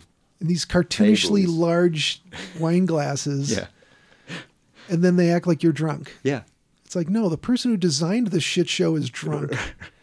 and Rick yeah. Bayless, And you did you don't say that in, in a restaurant. no, Like when I worked at a restaurant, you know, in the, in the kitchen staff, and people are out, outrageously drunk. Oh, you, you don't say, "Oh, you're too drunk to have." you know, Yeah. If they were driving, you do something. yeah. Uh, and Rick Bayless plays himself off as just being so down to earth. Yeah, he wasn't there. No, but I mean, would he be the person who spawned this ridiculous restaurant? That seems strange to me because, like, when you'd see him on those PB- PBS shows, he's just like, "Oh, you know, we're going to make this really neat thing from scratch, and it's just really, you know, it's like mm-hmm. this." Yeah. and it's like he doesn't play it like Will. No, hmm. he's not at all. Yeah, No, it's just the staff. Until you learn about his secret island and his yes. plan to murder people. including himself. Well, yeah, that's, that's that's the other thing that made me anxious is because it, it it plays into that whole cult mentality. So it reminded me of cults, yes. and uh, you know, on like uh, you'd hear stories about. Uh, on I was a kid at the time, but the uh, Jim Jim Jones. Jim Jones, yeah, Yes. Oh yeah, Man. horrible things. uh, like killed over 900 people Yeah. with what drink? Uh, it Flavor was, Aid. It, was Yes. Wy- yeah, it was Weiler's Flavor Aid. It was not Kool Aid, so people quit saying drinking the Kool Aid. Say drinking the Flavor Aid. They did have crates of Kool Aid, but it was not Kool Aid Yeah. that they used it to put the um, was it strychnine? Strychnine. Yeah. Yeah, that's a crazy story. Yeah, and it is so. It's like uh, this representative went down Yes. with a team A to, to inspect it, and then on their way back They get killed. to the airport, they got killed by yeah. Jones's gunmen. Um, and you read about uh, Jim Jones, and he just he's a strange character. Yeah, Like even from he, like he was destined to be a cult leader. He was kind of that as a kid, and he got really into religion and and uh, strangely though he became virulently anti-racist. yes, And so you're like, what? Okay, Uh, because his parents were evidently horrible racist, and he yeah, found that as a way to rebel. I yeah. So m- most of these victims were black, black, yeah, like two thirds of them. yeah, t- just bizarre. Um, yeah, I listened to a podcast that was about Jim Jones, and it was just from his childhood on, and it was, uh, yeah, it was it was a good podcast, but scary thing with cults. Yeah, it's like uh, you know, you get a tyrant who who's the word of God and an isolated community under him. Yeah. never comes out well, No, to my knowledge. but I do love on The Office the guy Reed, uh, Creed. That was his name. He's an old guy on the show on the American version, who has some line that's like, "Ah, "I was in a lot of cults, both as a follower and a leader. You have more fun as a follower, but you make more money as a leader." Oh, that's great. now, talking about the cast, um, Anya Taylor Joy. I don't. I can't say I've seen everything she's done, but I can say everything of hers I've seen has been great. Yeah. Like I haven't seen her in a bad thing yet. And for anyone who doesn't know, The Witch was her debut, and uh, I mean, if, since then I, I've I've seen I don't know half a dozen of the movies that she's been in, and she's been in real quick looking at it over a dozen. Uh, upcoming is Super Mario Brothers the movie, which I hope the check is big and fat. I believe that's animated or not live action anyway, yeah. because they Oh, they- okay. It's, it does say she's doing the voice of Princess Yeah. Peach. That's good to know. because they they were on the internet uh, six months ago, a year ago, or something. Everybody was talking about how uh, Chris Pine, Chris, I don't remember, One of the Chris's. one of the Chris's, the one who plays Star Lord, uh, that guy. Oh, okay. Uh, they were like, "Oh, he's he's playing Mario," and you're like, "What?" doesn't make sense. okay, that's I don't know. But then then they said, "Oh, he's voicing it." I was like, "Well, that still doesn't make sense," but uh, whatever. Did you see SNL this weekend? No, I have not watched I did. SNL in a million Yeah, years. it had the fella from uh, uh, the Last The Last of Us. of Us on there. Oh, okay. And so, so and then HBO is doing another uh, dark drama based on a video game, and it turned out to be Super Mario Kart. it was great. oh, that sounds good. I'll look it up. You've got to watch that. It is so funny. Clearly, we all really like the menu because we've said almost nothing about yes. it. All right then. Um, uh, so it's inspired by the uh, one of the writers went to this place called the uh, Cornelius Jomarth restaurant in Bergen, which is off uh, one of the peninsulas, and um, and uh, to get to this restaurant you have to go by boat. And then this writer realized that once they're on this island, the chef's in charge, and you don't leave until you've finished, or until he considers you've finished. And his like his mind just went along that those Yeah. lines. That makes sense. You're stuck there. you are a captive audience. There are several uh, restaurants based on islands which have suffered this sort of, uh, you know, not this extreme, but there's like um, uh, there was a famous case, the the Willows Inn off of Washington, where um, you know you had this tyrant running it, and there's all manner of abuse going on there. Uh, Wow. that's really too bad. Um, did the characters, although this was a, a dark comedy, did they all ring pretty true for you guys? Yeah, yeah, they were. Uh, Nobody was too like cartoonish or two dimensional or anything. They were Yeah. cartoons, but they they- were cartoons, but they were believable enough. right. They're- They they walked the line, didn't they? Oh yeah. Yeah. Yeah. And I think that's what you have to do with a movie like Yes. this. If you make them too real, you end up feeling bad for them. if you make them too cartoony, the Yeah. situation gets out of hand and Yeah, you, yeah. there's no fear there or threat anymore. Right, right. Yeah, you can't But if you walk with that them. line, you're like, oh, this guy is an asshole. I want to see him die. But he's interesting in his own right. He's got some actions that, you know, are logical. He's he's not too over the top. I really like John Leguizamo's character in this. Apparently, he based it off of Steven Seagal. having Really? worked with him on Executive Decision and oh. having had bad experience with him. Oh my god, that makes so much sense. Yeah, Oh, that's great. yeah, he's so good. Yeah. Yeah, when when I first saw his face, I went, "Well, wait a minute. You know, you you, know him from all these movies. Why did they put him in this?" But then as soon as you see what he's doing with the character, I, I was like, "No, no, he's he is a good actor. Oh, You know, he I don't have any problem with it. But you you identify him as a certain type of character from so many movies he's done. But this, wow, uh, we have to mention that they they they talk about each course with a what do you call it? Not a title card, but uh, they superimpose a title card The on caption. like, It's like a caption, but it's it's very present on the on Yes. the uh, screen, and uh, it tells you what the course is going to be. Uh huh. And each of the courses kind of uh, incites or reveals something about the diners to you. Yeah. And uh, at first, it's like, oh, what are they doing here? And uh, oh god, what was the first course? I'm trying to remember what the Amuse bouche. Yes. Um, which one was it where they got was that was that like nori with those little yellow balls? Was that the first one? yeah, I think so. Yeah. yeah it was it was weird uh it was a lot of that tiny food and tall food Yeah, non-existent food. yeah foam We've broken it down to its basic elements. yeah all Uh, that we've given you a cup of flour and a cup of ro- uh, salt and a glass of water, and you can just have them as separate items. deconstructed yes, very deconstructed eating. but the when they when they got to the um the tortillas where they had images Yeah, laser printed Laser tortillas. That and, and it was all it was all stuff that uh, was scandalous Yeah, all- Uh-huh. all sins they'd done. yeah i thought that was really clever and that was like the oh shit moment for a bunch of the characters that was Yeah. I mean, oh, I don't know. As an audience, I felt all shit before that, but that was definitely, I don't know, up the weirdness level. Like, whoa, how did they get these images? Where are they getting these, cl- you know, these uh, scandalous stories?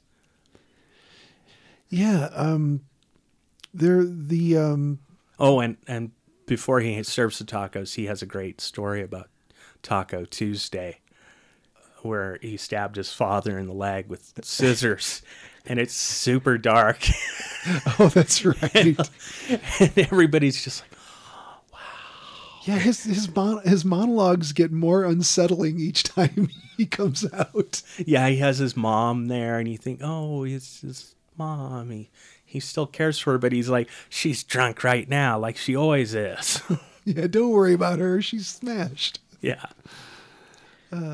Yeah, I saw um, an IMDb. Someone had broken down the various tables. There's like twelve people as like the Last Supper, but the the tables correspond to the seven deadly sins. Oh, do they? no kidding. Well, according to this person, Person, and they works- saw it It as- works pretty well. Yeah, it's like um, uh, greed. Uh, you've got the uh, the embezzlers. Uh-huh. Uh, gluttony. You've got Tyler, who's who will die for food. Lust. You've got Richard, who treat, cheated on his wife. Yeah. Uh, envy is George, the actor. Um, Okay. Who's like name dropping.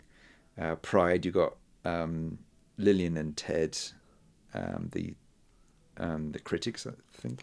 Oh, okay, Um, yes. Sloth, you got Julian's mother, who's like sitting in the corner with a bottle, who did nothing to stop her husband's abuse. and you've got Wrath, which is the uh, Julian and his team. Oh, okay. Wow. So it works pretty well. It works, yeah. Um, so there's like um, uh, two of the things I wondered w- watching this was um, is it inverse snobbery about pretentious art, or is it just uh, criticism of inauthentic art and people um, using art mm, just as sort of a social commodity? It's like, Yeah. uh, they they don't care about the food. It's like, oh, I ate here. I know this chef. Yeah, it's all very transactional. It's transactional. status. It's all Yeah. status. Because we, we come from an arts background because we sold brushes to people who did art yes. back in the day. Um, so, yeah, and that happens in every Yeah. uh, form of art, you know, films and Well, every um, every gallery opening, every museum visit, there's always somebody delivering a bunch of art speak who probably can't draw or paint. You know, but they'll stand there and they'll talk chapter and verse Yeah. about all of this stuff. but I can look at art and I can learn about art. I don't have to draw or paint. I don't have to play an instrument to criticize, you know, yes, Nickelback. who they have let out of band jail. Did they? They did. I've heard them on the radio. I thought they were executed. no, they they were just in band jail. Oh, No, they didn't give them that's the. a travesty of trus- justice right there. But no, I, that's true. Just because, yeah, you don't have to be a chef to be able to go in and know everything about food, but to be so insufferable about it. It's it's because uh, the art speak is not not because the art speak and they can't do anything, but because they don't have any real appreciation for this. We're using art here or the food. It is simply, I got to see this art. I'm better than everybody. yeah, Right. You know, And I—I know understand the it. artist, and clearly because I'm better than everybody, I understand it on a deeper level than anyone else Yeah. possibly could. I, I can afford what you can't. That yeah, I can make or break someone. Mm-hmm. I have power Yeah, it's like nothing to do with the, the with the thing, the pleasure of the- yeah. created thing. There's nothing there that's like, you know, this really moves me to s- to feel something. Mm-hmm. It's just another thing, another object to use to to use. Yeah, you know, with no no appreciation there. So uh, that's why uh, uh, Margot's little twist at the end works because Yes. she's like she appeals to that that bit that still loves food that's in there that hasn't been killed in, in the Authen- chef. Authentic appreciation is what she has, and she has no pretense about it. Exactly. well, and she's also she's also in that trap of um, commodity that Right. Mm-hmm. Julian's in. She's being commodified. She's an escort. Right. That makes sense. Um, yeah, the, the, the chef uh, is ready to die because uh, all of these people who he's going to kill before he himself dying are the ones who caused him to not love his art, love Yeah. love his his um, his meaning in life anymore. It's all gone. His passion is gone, and it's because of them. And he hates all of them. He has And he hates himself as well. and he hates himself too. yeah. And all of this is building up to something very like ominous and funny at the same time until is it the fourth chorus where the sous chef comes out? Or talks himself. Yeah. What the hell? What was that? Brian's mess or something? I remember somebody's Yeah, mess. something like that. Yeah. Yeah. oh god. I, I loved how they put like big, they look like big sprigs of rosemary and whatnot on the cloth he killed himself on. oh yeah. That was Uh, and then they had a course that was Man's Folly, which all the women got to go in and eat something, and the men were chased through the woods by the staff. I mean, oh man, this whole movie is just like this is so dark. It's perfect. you're what you're watching people being hunted. It's just everything, every little detail is like, oh, this is just, oh, it's just it's just really dark, but at the same time funny. It's just Yeah. perfect black comedy there. Yeah, and I was surprised to find out that uh, that uh, the character with the escort was told that everyone was going to be killed at this dinner. Yes. Is he the only one that knew? Yeah. It sounds like it, Okay. yeah. And she's really pissed off that he invited her anyway, Yep. like with no regard for her life. Uh-uh because she's another commodity. Right. Um, she gets sent by oh, what's what's the character's name? Who's the woman who's running the show? Oh yeah. what do you even call that that position in a restaurant? Wouldn't that be the maitre d? I- Front of house? She's she, yeah, she functions like the maitre d, but I don't know. But there's something. There's some other dimension. Manager? Yeah, something. But but she's obviously uh, not. Uh, Head waiter? yeah, I guess so. Uh, played by uh, Hong Chau, anyway. Yeah. Amazing. Yeah, so she's um she's supposed to uh is it is she the one that sends uh our character who turns out to Margot turns out to be Erin to go get the barrel for dessert or is the chef no, the, chef, sends her because and makes uh whatever her name is there think that she forgot it. But she knows she didn't forget that barrel.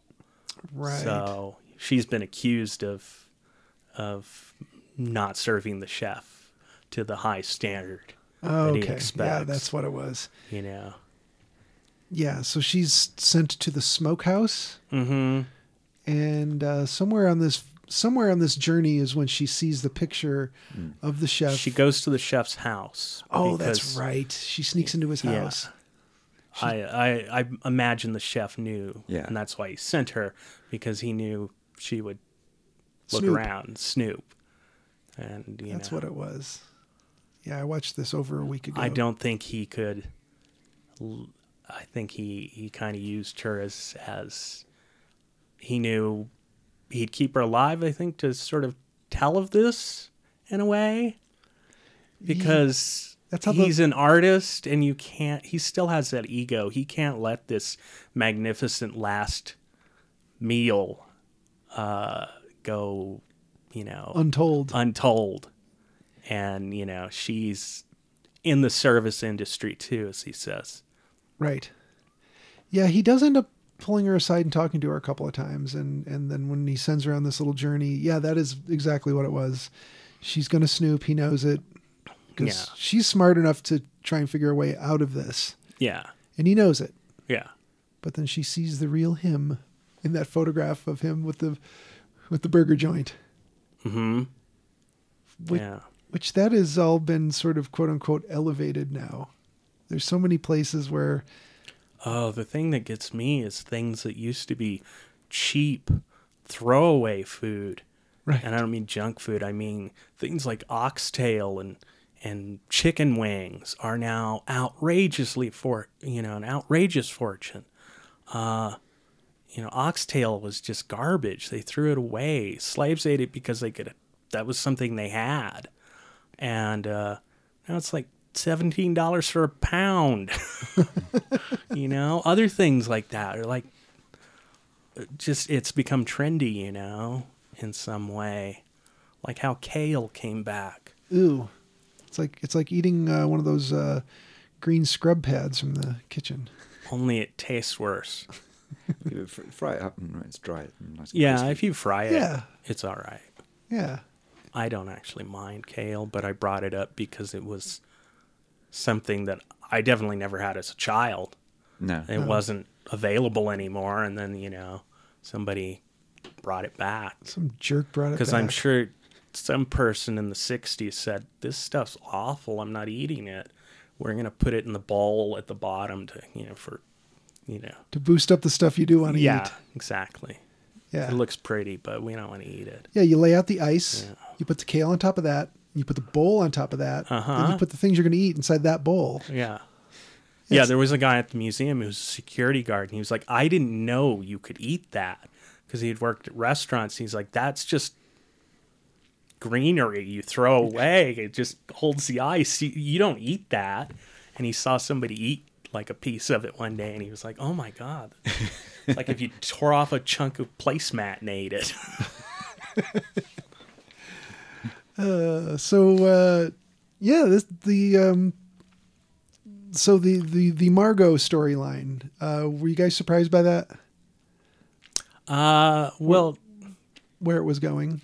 Yeah. I mean, at first you think maybe they're they're uh, a couple in their early early in the relationship, maybe.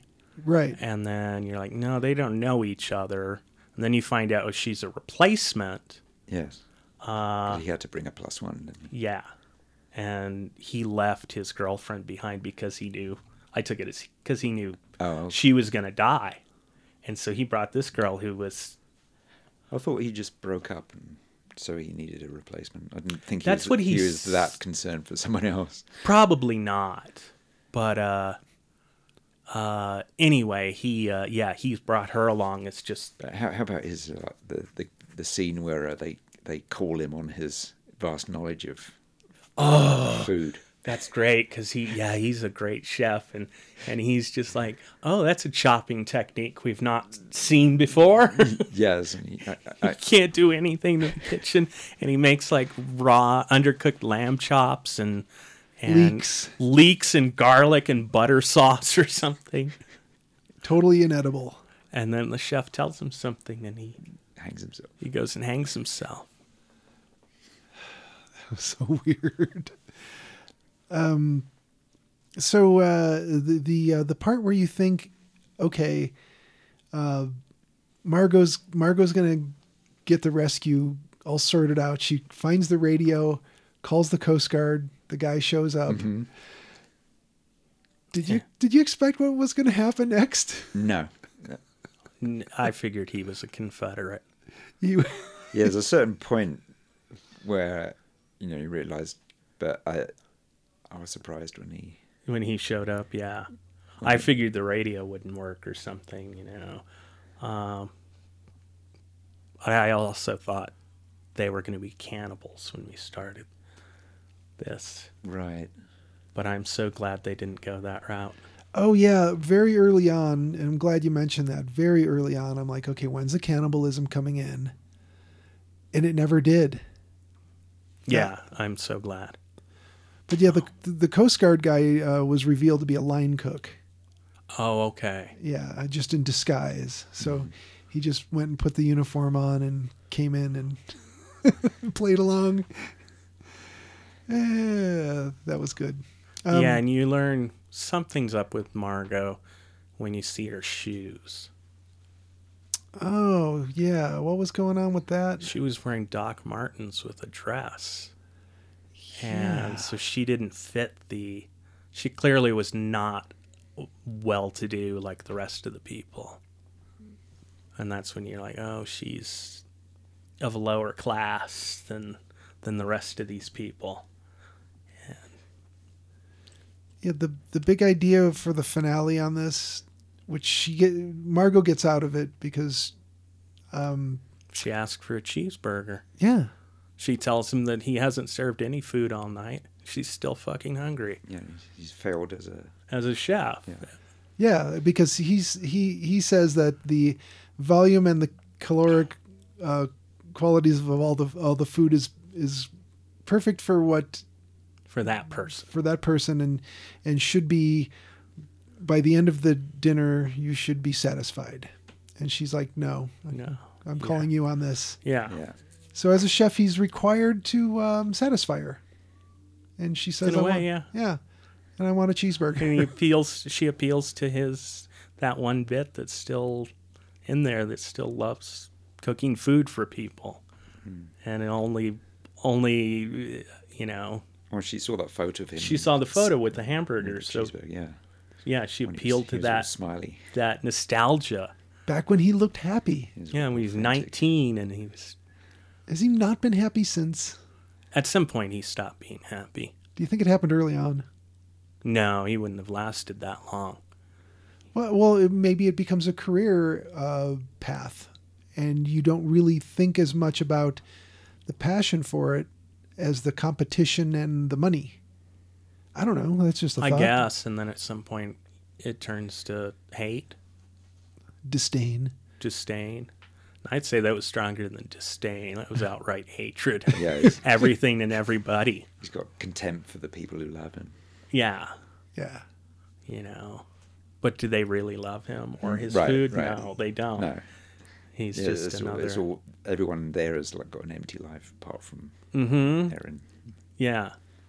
You know, the the old guy who gets a finger chopped off, he can't even remember what any of the meals were. Right. And you know, And he spent twelve hundred he had dollars. an affair with her where she had to call She him her daddy or something.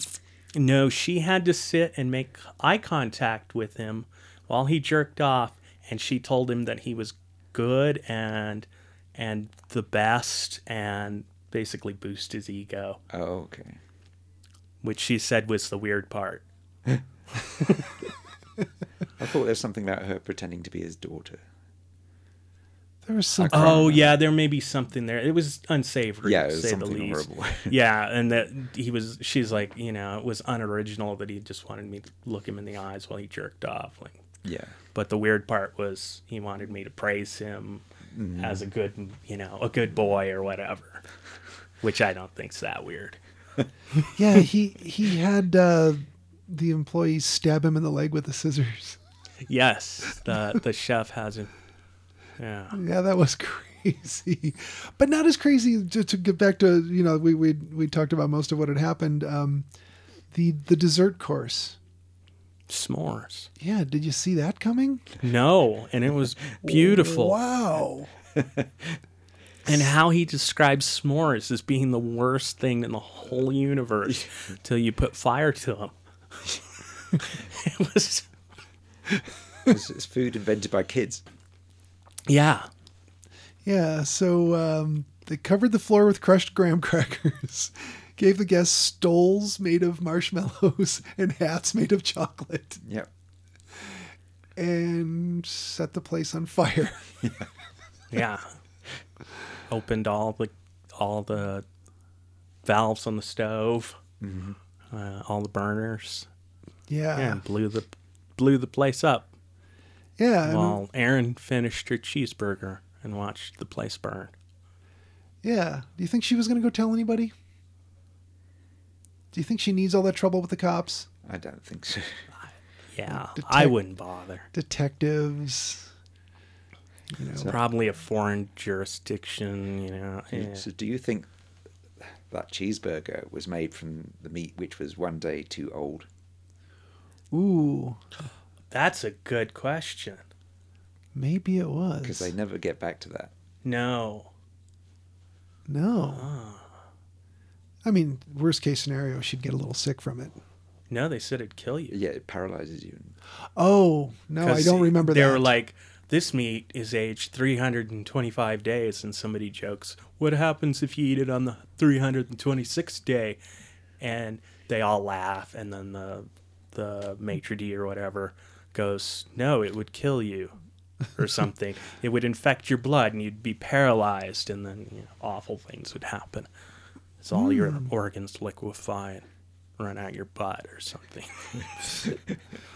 No, yeah, okay, and I'd be turned to foam and yeah, yes, and then you're served on a conch and, right. with kale. Yeah, th- and th- and some gel. I forgot all about that they plot gel. point. But w- I don't know. Would he have done that to her? That'd be that'd be mean. I'm It glad would- they didn't go with that. I don't Or know. at least they didn't show it. They didn't show it, You but it's a kind fun thing to infer it.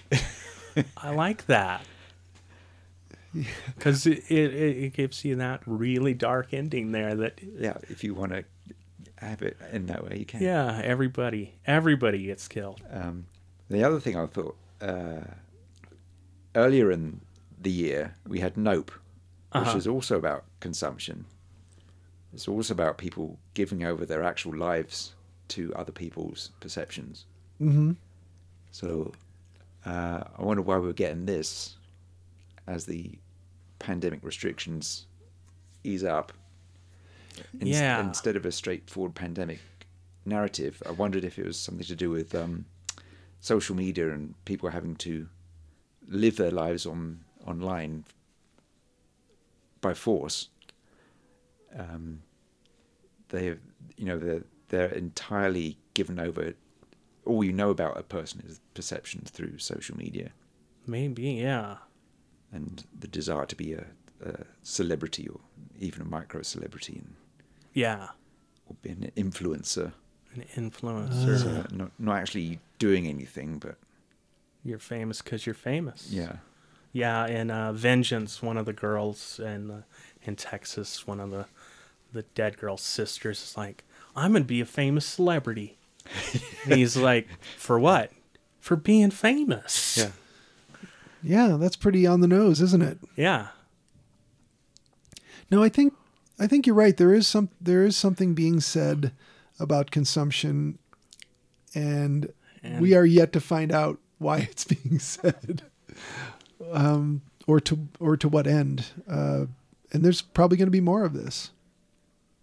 But- yeah, it's yeah, it's interesting that that's coming out of the the pandemic, whereas you'd think, you know, thank God zombie movies are played out because otherwise that would be hot right now. Mm. I am so glad that it's not pandemic this and Or- pandemic that. Perhaps we should thank the pandemic for killing zombie movies because maybe nobody wants that. Well, I guess the uh, zombie movies are now zombie streaming.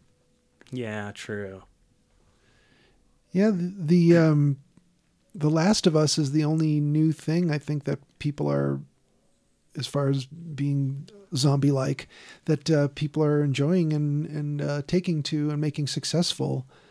I think otherwise everyone knows better than to do that right now. It's like we don't want viruses, we don't want masks, we don't want, you know, plagues, pandemics. We don't want any of it. We we want none of it.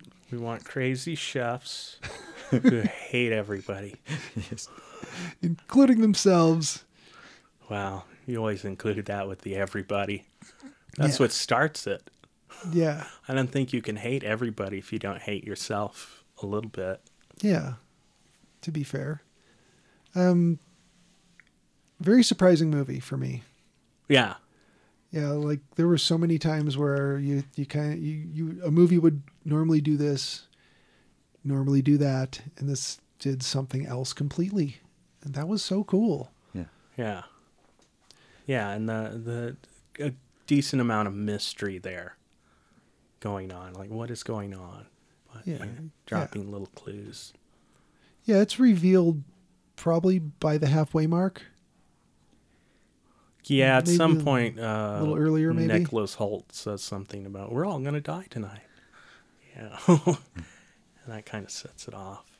Yeah. Whatever his character's name was, Tony from Skins. So what was Throw the, that out there. what was the uh what was the fail safe mechanism because those guys were like we could rush him we could we could uh, take him out it, it was It was there was no real. I mean, I guess the kitchen staff could chase you down and beat you, well but they, they all have cleavers and knives i guess you know. Mm-hmm. But he even the chef says at the end, like you could have left Yes. at some point. There's more of you than than me. you know, we couldn't have stopped all of you, but nobody left because they want that status and they they paid for this experience, I guess. Yeah, and they're not going to work with each other. No, and they're not going to work with each other. yeah well it was spelled out then wasn't it it's like you could have you, you could have gotten out of this but you just didn't You just didn't, yeah. yeah they didn't work together when they when they were sent to be hunted No. they each just ran their own way Yes. Yeah. Which I suppose is man's folly. yeah maybe it is um Yeah, yeah, I think I'm gonna watch this one again. Oh yeah, I think this is a, a good rewatch. yeah there there's probably going to be some more things revealed to us when we watch it a second time Oh, definitely. yeah there's going to be some things that now that you know where the movie goes things you could pick up on Mm-hmm. should we do the recommends Okay. Yes. all right Jolien yes. will Uh, yeah. yeah me too I don't think we after It was a praising tasty meal. yeah after praising it for the last hour I don't think we have to say that we do recommend it um, probably watch it twice uh, real quick the budget for this was 30 million and i'm going to guess a lot of that had to do with uh, actors' salaries and uh, special effects. It made 79.3 million at the box office, and I don't know what the numbers will be for streaming, but this is, you know, on track to easily have made three times the initial investment. So that's good to see. 106 minutes. Didn't feel like a long movie though. No. So yeah. Anything else uh, before we call it a show? I don't think so. All right, um, listeners, thank you for listening. Stay off the moors.